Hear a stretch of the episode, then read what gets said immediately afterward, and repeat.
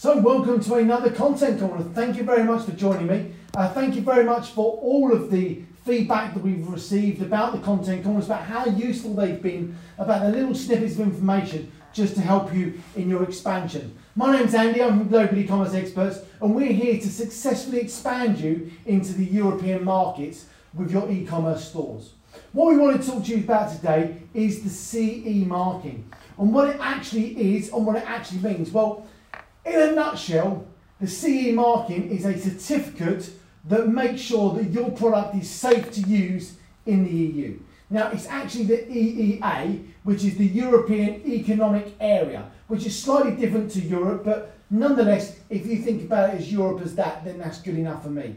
Now, there's a couple of different things. So in 1985 is when it started.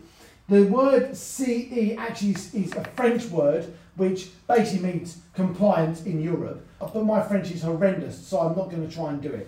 Now, really what it was around was about making manufacturers and importers responsible for the products they were making making sure they were compliant with the regulations. And really it's to conform with health, safety and environmental products that are sold in the EEA, the European Economic Area. Now, there's a few things in there. So what is a health, safety and environmental product?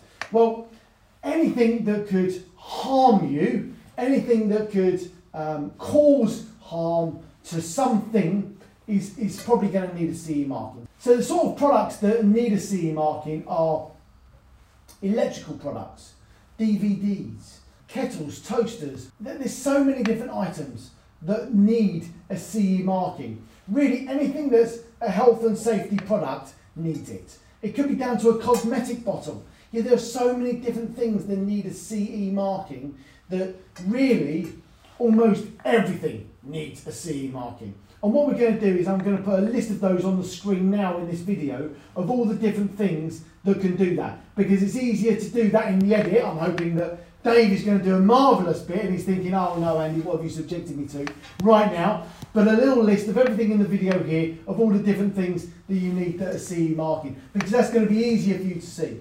Now, there's a few things you need to know about that. One, it needs a CE marking, it needs to be clear on there. But you can't just put a CE marking on there the CE marking, the product has to meet the requirements of the CE marking. So you need a certificate of conformity, you need a CE certificate for your product. Now you can get that directly from your manufacturer. Now what you also need to have is you need to have an address on your products.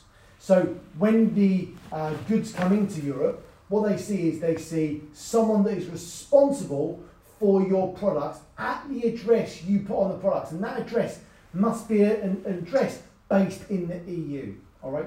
Now, come Brexit, that's going to change. You're going to need one in the UK and one in the EU. Now, whether you need different products, however that works, we're going to advise nearer the time. But we need to think about is you need to, any products that is CE marked needs an EU-based address on their products. And at that address, someone needs to be responsible for that product and see that product. So it's really, really important that you've got that. If you need help with that, please get in touch with us. Uh, what else do you need? You need to make sure you've got any data sheets for the product or any certificates of conformity along with the CE certificate for the product.